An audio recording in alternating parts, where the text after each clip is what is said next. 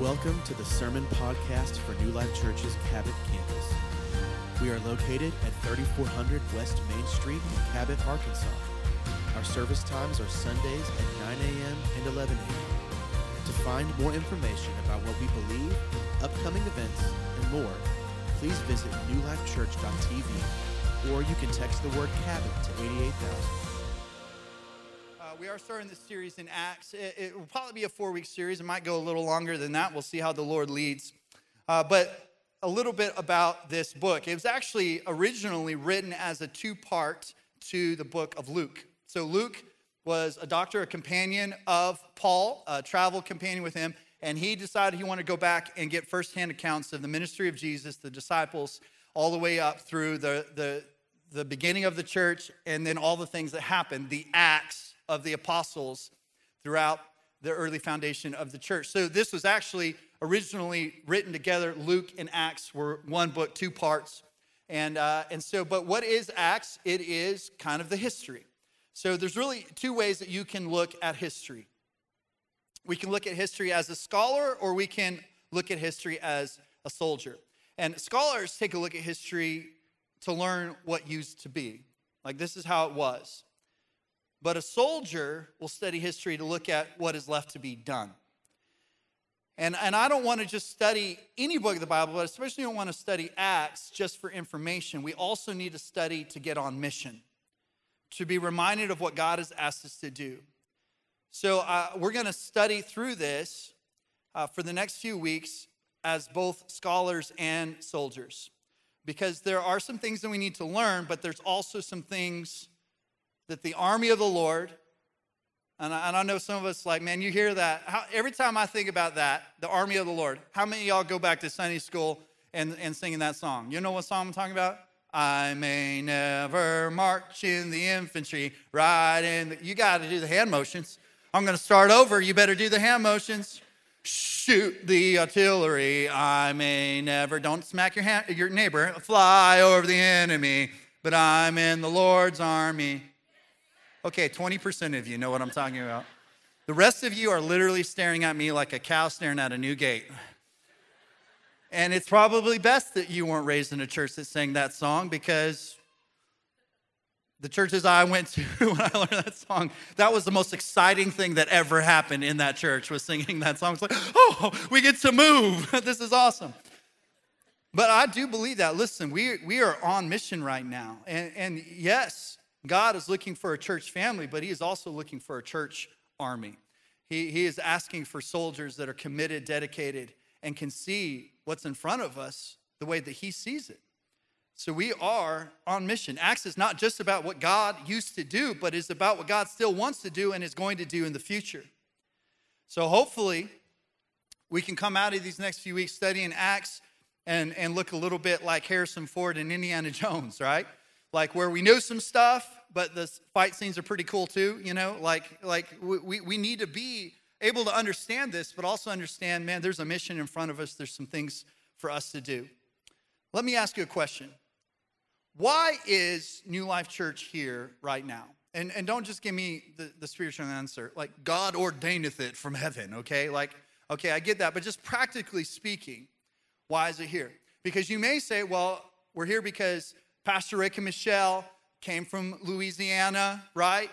They, they came up here, they, they left some, some pastors and some friends, some pretty good food, and some subpar sports teams. And they, they came up from Louisiana and, and upgraded to Arkansas, right? And you could say that and you'd be right. But it goes deeper than that. Because you could also say, well, no, it's because Pastor Larry was Pastor Rick's pastor, that he uh, commissioned and sent Pastor Rick, and you'd be right. But let's go a little deeper in that because you could say that Pastor Larry's dad started this church in their living room in 1963 in Baker, Louisiana. And that's why we're here. And you'd be right, but we have roots even deeper than that. Because you could say, man, it was because of a revival from John Wesley because of Jonathan Edwards, but we can keep going. Because the reality is, as Gentiles, which I would assume pretty much all of us are, unless you're Jewish, and I'm glad you're here if you're Jewish, but all of us as Gentiles, our roots go back to the conversion of a terrorist in Acts 9. That's where we come from. That's the foundation of our church. And I think there's a lot that we can learn and do in light of that story and that testimony of Paul. So that's going to be our main text in Acts chapter 9. Starting in verse 1 it says this Meanwhile, Saul was still breathing out murderous threats against the Lord's disciples. He went to the high priest and asked him to uh, asked him for letters to the synagogues in Damascus, so that if he found any there who belonged to the way, okay, that's what that was what the church was called. All right, we were basically labeled as a cult early on, the way. That if you found anyone that was a part of the way, either man or woman, or men or woman, he might take them as prisoners to Jerusalem. As he neared Damascus on his journey, suddenly a light from heaven flashed around him. He fell on the ground and heard a voice say to him, Saul, Saul, why do you persecute me? Who are you, Lord? Now that's so huge, okay, because that's a capital L. Okay, so regardless of the fact of whether Paul recognized who Jesus was before this, at that moment, there was no doubt.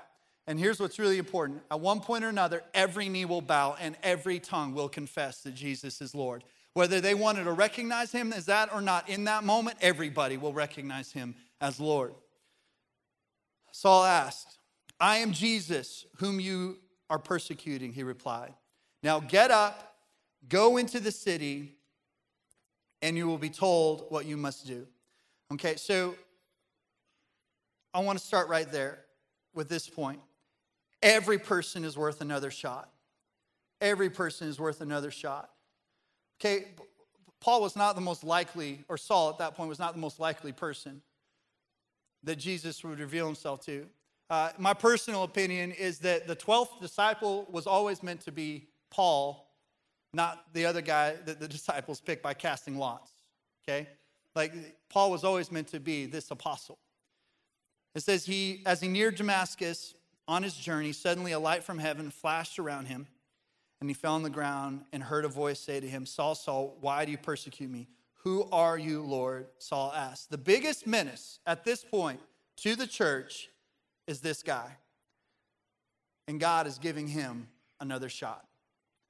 This guy is literally a terrorist. He's going around seeking information on any believer so that they can be arrested taken to religious leaders and a lot of times ultimately handed over to the Roman government. The Roman government was killing Christians very soon after the beginning of the new church.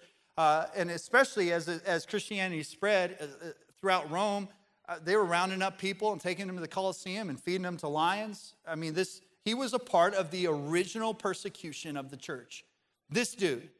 And this is who Jesus says, I'm going to use him. I'm going to give him another shot. Have you ever thought this? Imagine what the world would look like if so and so would get saved. You ever had that thought? Like, I think about that around like actors and musicians and different people like that. Like, imagine if that, if what if so and so got radically saved, transformed? What could they do? And the cool thing is, there's a lot of music artists, actors, and people like that right now that are getting radically saved. They're surrendering their life to Jesus. It's awesome. It's awesome. But the reality is this a lot of times, even the people that have a tendency to get looked over, God wants to use them in mighty ways.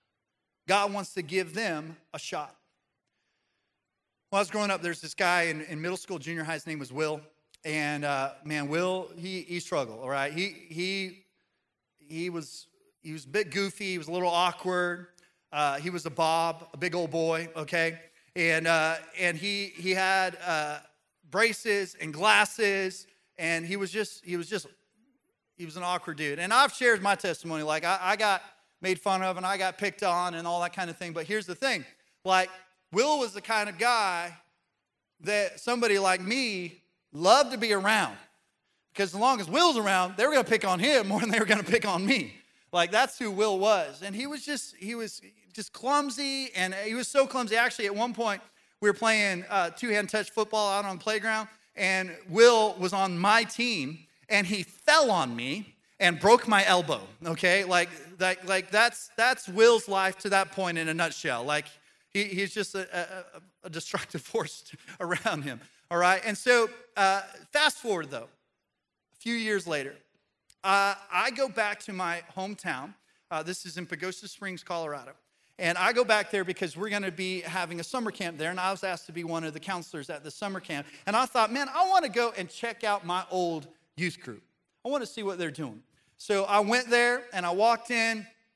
And this cool looking dude comes walking up to me and he's like, Hey, how are you doing, man? I'm like, I'm good. He's like, Man, you look really familiar to me. And I'm like, Well, you know, kind of famous, kind of a kind of a kind of a big deal, you know. I don't know, you've probably, I wasn't at all. I'm like, how, I don't know how you would know me. He's like, well, what's your name? I'm like, it's James. He's like, James Bennett. I'm like, okay, stalker. Like, what's going on? Like, who are you, dude? He's like, it's me, Will. I'm like, no, it ain't. no, it's not. No, it's me, it's Will. I was like, whoa. Like, okay. Hey, Will, nice to meet you. He's like, man, it's so good to see you. What are you doing here? Uh, we caught up a little bit. And then he walked off, and I was, you know, just kind of hanging out before the service started. And then the service started, they had a couple songs of worship. And then all of a sudden, I see Will walk on stage with a mic. I was like, somebody need to get Will off the stage. Like, if I know this dude, this is about to go bad. Like, this is not going to be good and he says, Hey, everybody. Hey, I know we got a couple visitors tonight. My name's Pastor Will. And Will is the youth pastor of my old youth group. And I want you to know, God used that to convict me in that moment. Because this is right around the time, like it was at that camp, that a couple people spoke over me prophetically, and I answered the call of God in my life. But God connected what I saw happen with Will to my life, and He reminded me to never forget who gave me a shot. To never forget the fact that I wasn't the most likely person that God could use in full time ministry. But God used people in my life, and they were obedient to speak that life and to speak that truth into me. And that I should never overlook or discount anybody that God could use them in a mighty way. There are people around us right now that we can have a tendency to write off, but God's not finished with them at all. But some of them, God hasn't even started yet. Jesus made a ministry out of giving people a second chance, another shot.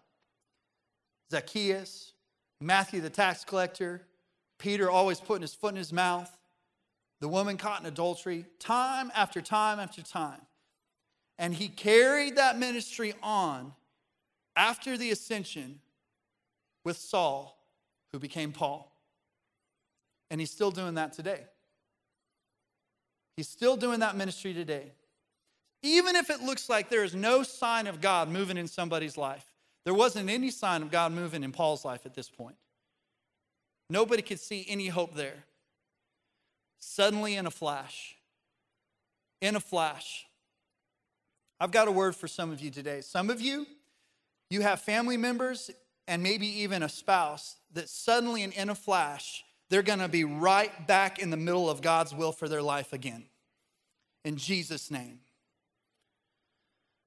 Who do you need to give another shot, though? Because it could be that that family member, that person, God wants to use you as an instrument in their life, as a vessel of that grace, of that hope, of that second chance. Maybe there's somebody you need to have some coffee with, somebody you need to send a text to, somebody you need to send an encouraging word to, another invite to come to church maybe. In Hebrews 2:17 it says for this reason he had to be made like them, fully human in every way, in order that he might become a merciful and faithful high priest in the service to God. This is such a powerful verse for us because the word says that Jesus is at the right hand of the Father and he intercedes for us. Now, I hope that you know that, and I hope that you can accept that, and I hope that if you haven't found salvation, that you will, and today you're to have an opportunity to do that. But the reality is this that even the people that may be around you, or even somebody that the Lord might bring to your mind right now that is driving you crazy, you need to know Jesus is praying just as much for them as he's ever prayed for you. He has just as much grace, just as much mercy. He has just as much vision. He has just as much hope for their future as he has for you. How does God give people another shot? Because Jesus is still so merciful and faithful. He's faithful, and you can count on it. Number two, when you persecute one of God's kids, you're persecuting Jesus directly. We can see this right in this text in verse 4. He fell on the ground and he heard a voice say to him, Saul, Saul, why do you persecute me? Who are you, Lord? Saul asked. I am Jesus, whom you are persecuting, he replied. You would think that Jesus would say, Hey, why are you persecuting some of the people that I love?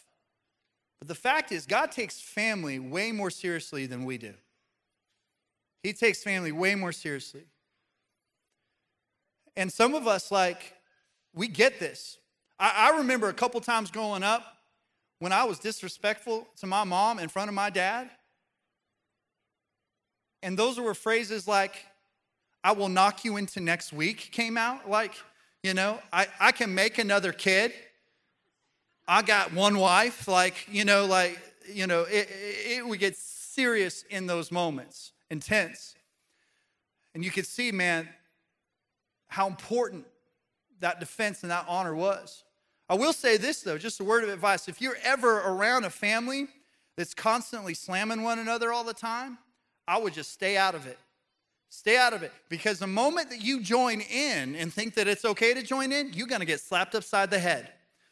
Because family is important to people. Well, I want you to know it is infinitely more important to God as loyal as you are to your family, as much as a mama bear or a protector that you think that you are about your family, you need to know that God takes his family really seriously too.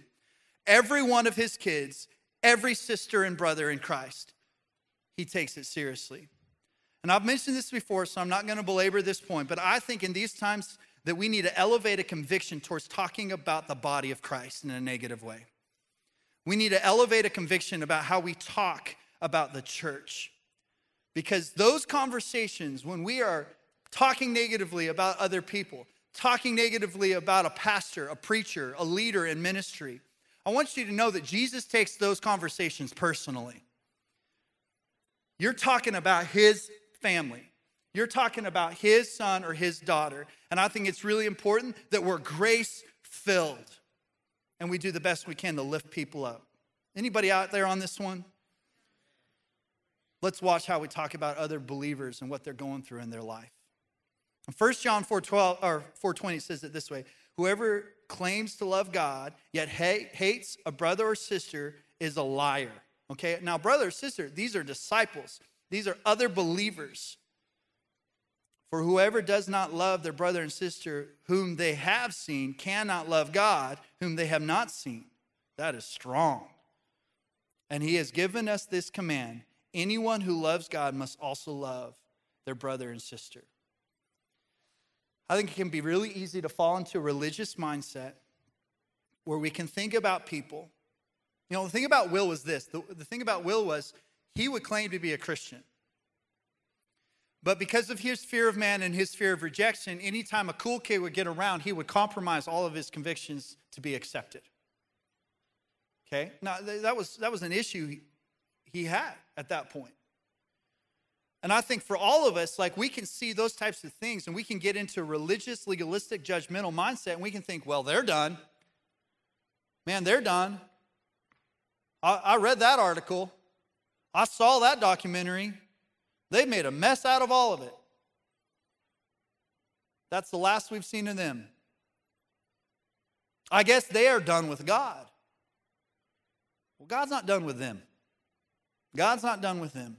Hebrews 2:11 says both the one who makes people holy and those who are made holy are of the same family. So Jesus is not ashamed to call them brothers and sisters. We've probably all had that one family member that we're a little embarrassed of. And if you don't know who that family member is in your family, you might be that family member. Just gonna throw that out there.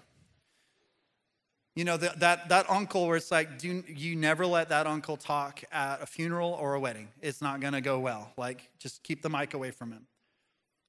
You know, or that cousin that you hope doesn't show up to the family reunion. Even Jesus had family that were ashamed of him. But Jesus has never been ashamed of you. He's never been ashamed of you. Jesus has never looked at you and thought, man, that, oh, they're like the black sheep of the whole family of God. Jesus has never thought about keeping you away from everything else, keeping you away from the family. Jesus has never thought about not talking to you or forgetting to talk to, to you or about you. He's proud of you. He's proud of you.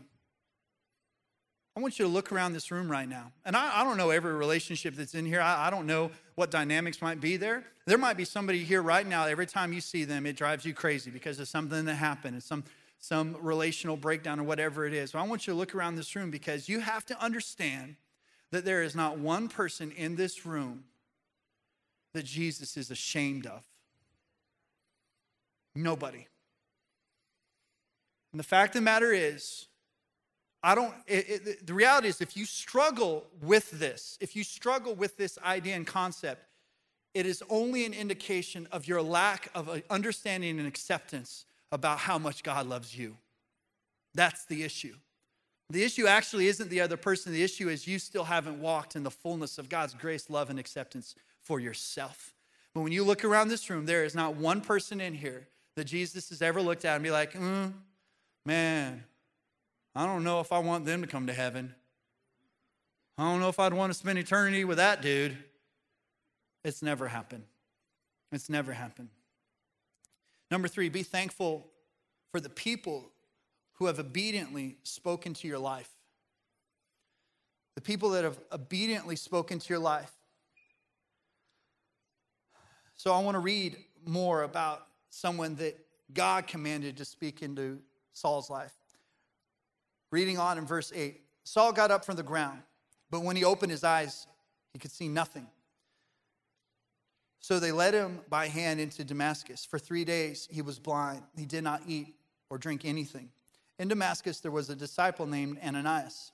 The Lord called to him in a vision Ananias. Yes, Lord, he answered. The Lord told him, Go to the house of Judas on Straight Street and ask for a man from Tarsus named Saul for he is praying. And in a vision, he has seen a man named Ananias, that's your name, come and place his hands on him to restore his sight. Lord, Ananias answered, I've heard many reports uh, about this man and all the harm that he's done uh, to your holy people in Jerusalem. And he's come here with the authority from the chief priests to arrest all who call on your name. Isn't this crazy? This is just so funny to me. How many times in Scripture God will speak directly to people and they're like, God, you may not have heard.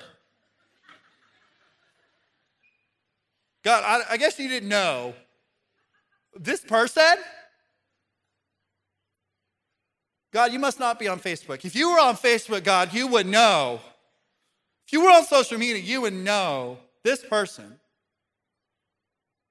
Isn't it crazy how they do that? Like, I just want God to speak to me that directly sometime. But I think God does speak to us very directly sometimes when it comes to people like this, and we like to ignore and justify not reaching out to them with the love and grace He's commanded us to. I think that happens. But the Lord said to Ananias, Go. This man is my chosen instrument to proclaim my name to the Gentiles and their kings and to the people of Israel. So Ananias was obedient. I think it's very important that we're obedient because in my personal Christian life as a believer, it has been the Word of God, the leading of Holy Spirit, and people being obedient to speak into my life that has sustained me, that has pushed me down the road and down the path that God's had for me. So I think it's important. I want you to do this right now. Actually, I want you to think of somebody in your life right now that you know has spoken into you, has challenged you, has encouraged you, has just breathed life into you when it comes to your faith and your walk. And if you can think of that person, I want you to take your phone out right now. Take your phone out right now. I want you to start a text. Okay, some of you are not doing what I'm asking you to do. I'm serious. Take out your phone, okay? And some of you are like, I already have my phone out because I'm taking notes. I'm like, yeah, right. Because this is how you take notes, right? Okay? But it, uh, as you're sitting here, I, I, you don't get permission like this very often from a preacher, so I take advantage of it, right? Take out your phone, and as I'm speaking, as the Lord leads, as He puts something, somebody on your heart and mind that's spoken in your life, that's challenged you or encouraged you, I want you just to send them a text and say, hey, I want to just let you know I thank God for you. I thank God that you were obedient to encourage me, to speak into my life. Because I think about people that have been like that in my life. I think about uh, a pastor friend of mine, his name is John Bevere, who before, as I was entering into ministry, as I was a- answering that call, I went and had dinner with his family, and he just spoke some very strong, challenging things into me. Because he knew my family, he knew my past, he knew some of the baggage that people in my family dealt with. And he encouraged me that I, I'm, I, don't, I can live my entire life without being offended. That's one of the most powerful revelations that I've been able to live with. I can live, and God has called me to live a life as a believer, being completely unoffended. That when I surrendered my life to Jesus, I surrendered my right to be offended. And it's helped me walk in a lot of freedom. I think about Max Lucado, who believed in me early on and helped invest in me being able to go to, to Bible college because I made a decision and I pivoted away from going to a school that he went to. And I went to this small Bible school, but I didn't have any plan. I didn't have a scholarship for that. And he said, I, am going to help you. I'm going to help you. It doesn't matter. I don't, it doesn't matter to me where you go to school. I just want you to be obedient to the call of God in your life, and I'm going to invest in you. I think about Britt Hancock, who's this amazing missionary down in Central and South America, who, man, he's just a general in the faith. This guy has done crazy, crazy, and seen crazy things, but he's spoken into me over the course of my life. And I sent texts to each one of these guys yesterday. And some were like, hey, this is random, you know? But they understood too, because there was somebody that spoke into their life too at some point. And so I'd encourage you. People that have talked to me about sin and held me accountable, about my relationship with Jesus, about ministry, about, about making decisions to go to Bible school, about marrying Cody, about moving, about moving here. There's been people that have been obedient, led by God to speak into me. One of the definitions of prophecy is to blow on dying embers. And I love that picture because there are going to be times in your life where it feels like you're losing the fire. And there's people around you that they're losing the fire. And God is asking you to be obedient to give them a word. Because all those other subjects and a thousand other encouraging words have been a wind that has pushed me and carried me through my relationship with the Lord. Just be obedient to speak, even when you don't understand it. Does Ananias want to do this? No. There's a lot of reasons why not. I'll give you a couple death, being arrested and put in prison there's always going to be a hesitation because our flesh is in opposition to the way of the Holy Spirit. But this is what you have to know about God. No matter where a person is in life, God can claim victory right there in that place in their life. And He wants to. Even when it seems like, man, there's just no way. There's a story of, of Israel uh, they defeated the Arameans in battle. And the Arameans thought, well, the reason why they beat us is because their God is the God of the hills. So next time we pick a fight with Israel, we'll, we'll pick a, a fight in the valleys and we'll be able to beat them there. And God, God got offended by that. Because God wanted them to know, no, I'm the God of everywhere. I'm the God of everywhere. So when they pick the fight in the valley, guess what? They got their tails kicked. Because God is the God of the hills and the valleys. And there are people around you that they may seem like they are in a really deep valley that I don't think anybody but God can claim victory right in the deepest value, valleys of someone's life. Because some of you have the testimony of Him doing that for you. And He likes to use people, He likes to use willing, obedient vessels to go and speak to people, to bring victory and glory to His name, even in the deepest valleys. You be the believer that is willing to be obedient and speak up no matter what road. Some of you may have a loved one that's headed up you know what creek. God is the God of that creek. You may have someone that is headed towards a dead end, the wrong road, and God will show up on that turf too. Number four, be converted from something to something. From something to something. Verse 15, but the Lord said to Ananias, Go, this man is my chosen instrument to proclaim my name to the Gentiles and their kings and to the people of Israel. Okay, it, guys, again, it's fair to say without this interchange, without this happening, we probably wouldn't exist as a church. Like the church might have just stayed in Israel because it was Paul's efforts among the Gentiles and to these other, the, those three journeys of Paul that allowed the gospel to spread to the Gentiles. Without that, there's no telling where the church would be. So this is huge. Out of darkness into light. This is what Paul talks about his marvelous ministry. Paul was never the same after this salvation, and neither was the rest of the world. There's actually a website uh, that you can go to, and I'm not going to give you the website because you already have your phone out and you'll be too tempted to go to the website. But there, there's a website that you can go to to figure out, uh, and it's silly, but they, the website claims that they can figure out the exact day and time that you're going to die. Okay? So, not the most encouraging website. But if you go, you can just enter in like some basic information like your age, you know, the date that you were born, uh, uh, if you're an optimist, a pessimist, or neutral, uh, uh, you know, based on your BMI, you know, body mass index, and some things like that. You put some of this stuff in, and then you push calculate my time of death, and it'll tell you. And so I just want you guys to know that I'm going to die Sunday, February 22nd, 2054, which is not that long away. So that kind of lines up with Cody believing I'm going to die relatively young. So I don't know. But it is going to be on a Sunday, so we'll have to get a guest speaker for that Sunday. But we'll try to find somebody good. Uh, I uh, probably won't be available. But I put it in, and, and, it, and as soon as you put it in, it, it starts counting down how many seconds you have in your life. So that's cool. But why do web, uh, websites like this exist? Because, on the whole, human nature is obsessed with the future. God paints a future for Paul that no one could have seen. We can look at it in hindsight and read about it. It's like, yeah, we know about, it. yeah, Saul, Paul, we got it.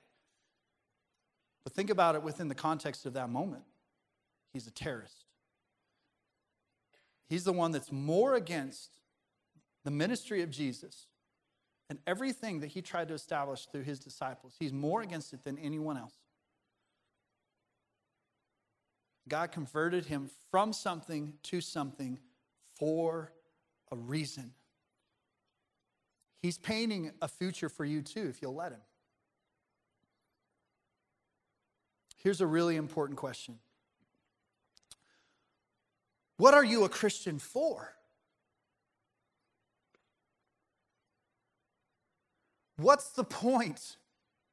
What are you a Christian for? Because people can spend all day, every day, their whole lives telling everybody what they're against. And unfortunately, Christians are great at letting everybody know everything that they're against. But what did God send his son Jesus to save you for? Because he didn't just save you for nothing. There is a purpose and a mission and an assignment behind you getting saved. There is no exception. It isn't like, yeah, there's a percentage of people like Pastor James that are just like, you know, full time and they work at a church, uh, but really they work one day a week. Wish I had his job, you know, like, no. Every single person that is called on Jesus as their Lord and Savior was saved for something. And it is for his kingdom, his glory, and to get yourself ready and other people for, ready for how they're going to spend eternity. There, that's everything. Whatever sphere of influence, whatever career, whatever job, whatever season, whatever, it doesn't matter. At the end of the day, God wants you to use everything that you have, everything that He's given you, everything He's trusted you with, to be faithful with that. He saved you for something. There's this new psychological term for how people are obsessed with their future. It's called future self psychology. And with this, they encourage people to like paint these pictures, like literally paint pictures of what their life is going to look like in five to 10 years. And it's meant to inspire you. Like, I'm going to paint this, and then I'm going to look at it, and it's going to help me to be this person. But I want you to know you don't have to paint this one yourself. And in fact, I would encourage you not to because you're probably going to mess it up. I'd encourage you to let Jesus pick up the brush. Let Him, let Him, let Him paint the picture that He has for your life. This isn't new. Jesus walked on this earth 2,000 years ago, speaking a clear new future for people's lives, and He's doing the same thing right now. But there are people around you that don't know that yet. They don't know what that picture is, they have no clue. And God wants, maybe, there's a chance that He wants to use you. He wants to use you. We learn something, but we got to get on mission. We got to get on mission. What are you doing with your life? What are you doing with your life? Just think about that. What are you doing with your life? Because really, there's three options. You can waste it. Man, that is sad. That is sad. I'm sure we can think of a couple of people right now that, man, they just are wasting their life. Wasting it. You can spend your life. A lot of our culture does this. A lot of our culture does this. What do I mean by spend? I mean, you make your life all about acquiring the checklist that everybody says this is what you should have to be truly successful. And that's all of your energy, and that's all your time, and that's all your effort. And there aren't bad things, they can be good things. And they can be things that God would like you to have as long as they don't have you, don't have your heart don't have your passion. He deserves all of your heart and all of your passion. But you can spend your life, or you can invest it. You can invest it in the things that'll last. I've already said I don't think Jesus is going to tarry much longer. I think that Jesus is going to come back pretty soon, within our lifetime. Uh, prophetically, I'm not just like, uh, you've heard that said before, oh, the Jesus movement, you know, that happened back then, all that. Yeah, but nothing has ever been more fulfilled prophetically speaking than right now in history. There's some major things getting checked off right now. But here's the thing if we're here another 500 years, don't think that's going to happen. But if we're here another five years, guess what? Everything that you see will be gone. Everything you see will be gone. Except what? Except the bride of Christ, his church it'll still be here. And eternity. The reality of heaven and hell will still be a reality. And what you do with your life, you have the opportunity, if you let Jesus paint the picture, to actually invest your life in what really matters. The greatest force on earth, the hope of the world, the message of Jesus being carried by his kids. That's the opportunity we have. 1 Corinthians 15:10. But by the grace of God, I am what I am. And his grace to me was not without effect. Man, that's so important. Like I've just, I've realized I've just surrendered to who God's created me to be. But here's the thing I didn't use His grace as an excuse or as justification to keep on sinning. I didn't use His grace. No, I tasted and see that He's good, and His grace motivated me to live a life worthy of the calling that He put on me. His grace was not without effect. No, I worked harder than all of them, yet not I. It's not about works, it is about fruit. It is about fruit. Yet not I, but the grace of God that was with me. Man, we all have to get that. Amen. Let's close our eyes, bow our heads.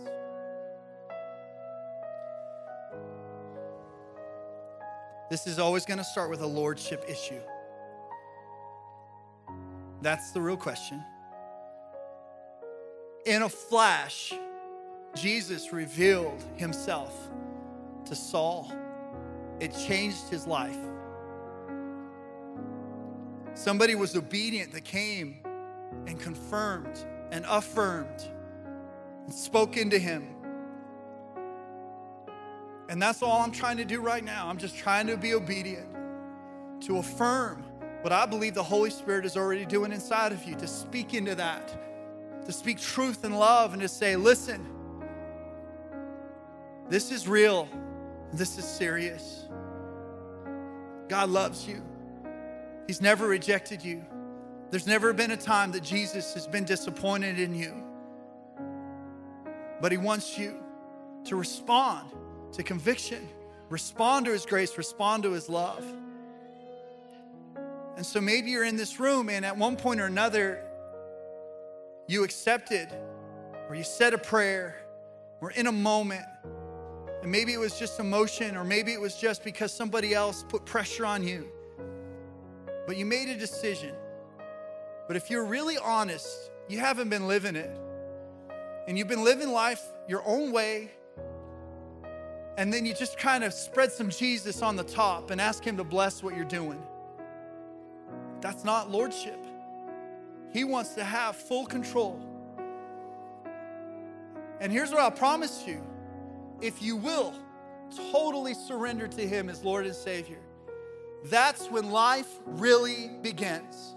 That's when real joy, that's when real peace, that's when real fulfillment, that's where it starts. It's right there at that place of surrender. So maybe you've never done that before, or maybe you just haven't done it for real. And I want this to be the day of your salvation. And if you, if you know the Lord's putting that on your heart, the word says this that if you will confess with your mouth and believe with your heart, then you can be saved. So maybe you're already making the decision to believe in your heart. And I'm not going to ask you to stand up and, and scream it into the room, but I'm going to ask you as an act of your free will to confess that you need Jesus. You need him. You need him right now because you're away from him. You have no confidence of a relationship with Jesus, no confidence about eternity. And you're ready. And if you are, nobody's looking around. I, this is not about you being embarrassed. It is about you just being bold enough to admit it. I need Jesus. If that's you. I want you to put your hand up right now. As soon as I see your hand, you can put it down. Look up at me. I got you right here. Anyone else? I'm away from Jesus. I'm ready to call on him as my Lord and Savior. Anyone else? Got you. Anyone else? I'm away from Jesus and I need him.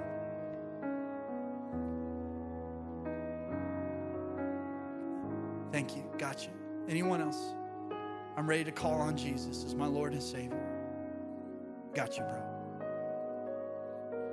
I want you to know the Lord put you on my heart. I've been, I'm, sometimes during a service, I think about somebody and I feel like I'm speaking that this message to one person, and you're one of those people. I saw you out of the corner of my eye, and God said, This message is for them. They need this right now. So thank you for responding. God's going to honor it. Is there anyone else? He loves you. He's got a plan, He's got a purpose for you.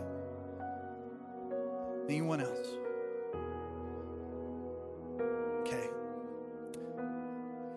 For those that raise your hand, and maybe you, maybe you didn't raise your hand, but you know in your heart this is what you need to do, that, that's okay. I'd encourage you, even those that raise your hand, I would tell somebody that you made this decision. I'd go public with this faith. Right after this service, we're going to have water baptism. That's one of the greatest ways. That's, that's the method and that's the symbol that Jesus even gave us to demonstrate our faith in Him. And I encourage you, even if you weren't planning on it, we're ready. We've got a change of clothes for you and everything, and you can declare Jesus as your Lord and Savior right after this service. But let's just talk to Him. This starts with an honest conversation. You just say something like this Say, Jesus, I need you. I'm a sinner and I can't save myself. I don't want to spend one more day without you. I believe that you came and you died on the cross for me, for my sin. And I ask for your forgiveness. I don't know how you can forgive and love somebody like me, but I just choose to believe right now. I choose to believe. Not only did you die, but you rose from the grave. And when you did, you defeated my sin. So I don't have to be held captive to it anymore. Past, present, and future, I can walk in freedom. I can walk in freedom. You also defeated death itself so that I have the hope of heaven. God, I don't want to just live life with my own little hope of heaven. I want to fulfill a purpose that you gave me to give that hope to other people too. So help me understand what that is. Help me understand what that is within the context of my job and my family and my day to day. Help me to see my purpose and help me to be obedient, to walk in that purpose with an understanding of your word, the power and conviction of your Holy Spirit, and with a strong bond and connection to the body of Christ. I want that. Father, I thank you for every person that said that prayer for the first time, maybe just the first time in a long time, but they, they, their hearts are in a place where they meet at this time, Lord. Thank you. Thank you for your faithfulness and how you pursue us, how you go after us. We love you, Lord. In Jesus' name, amen.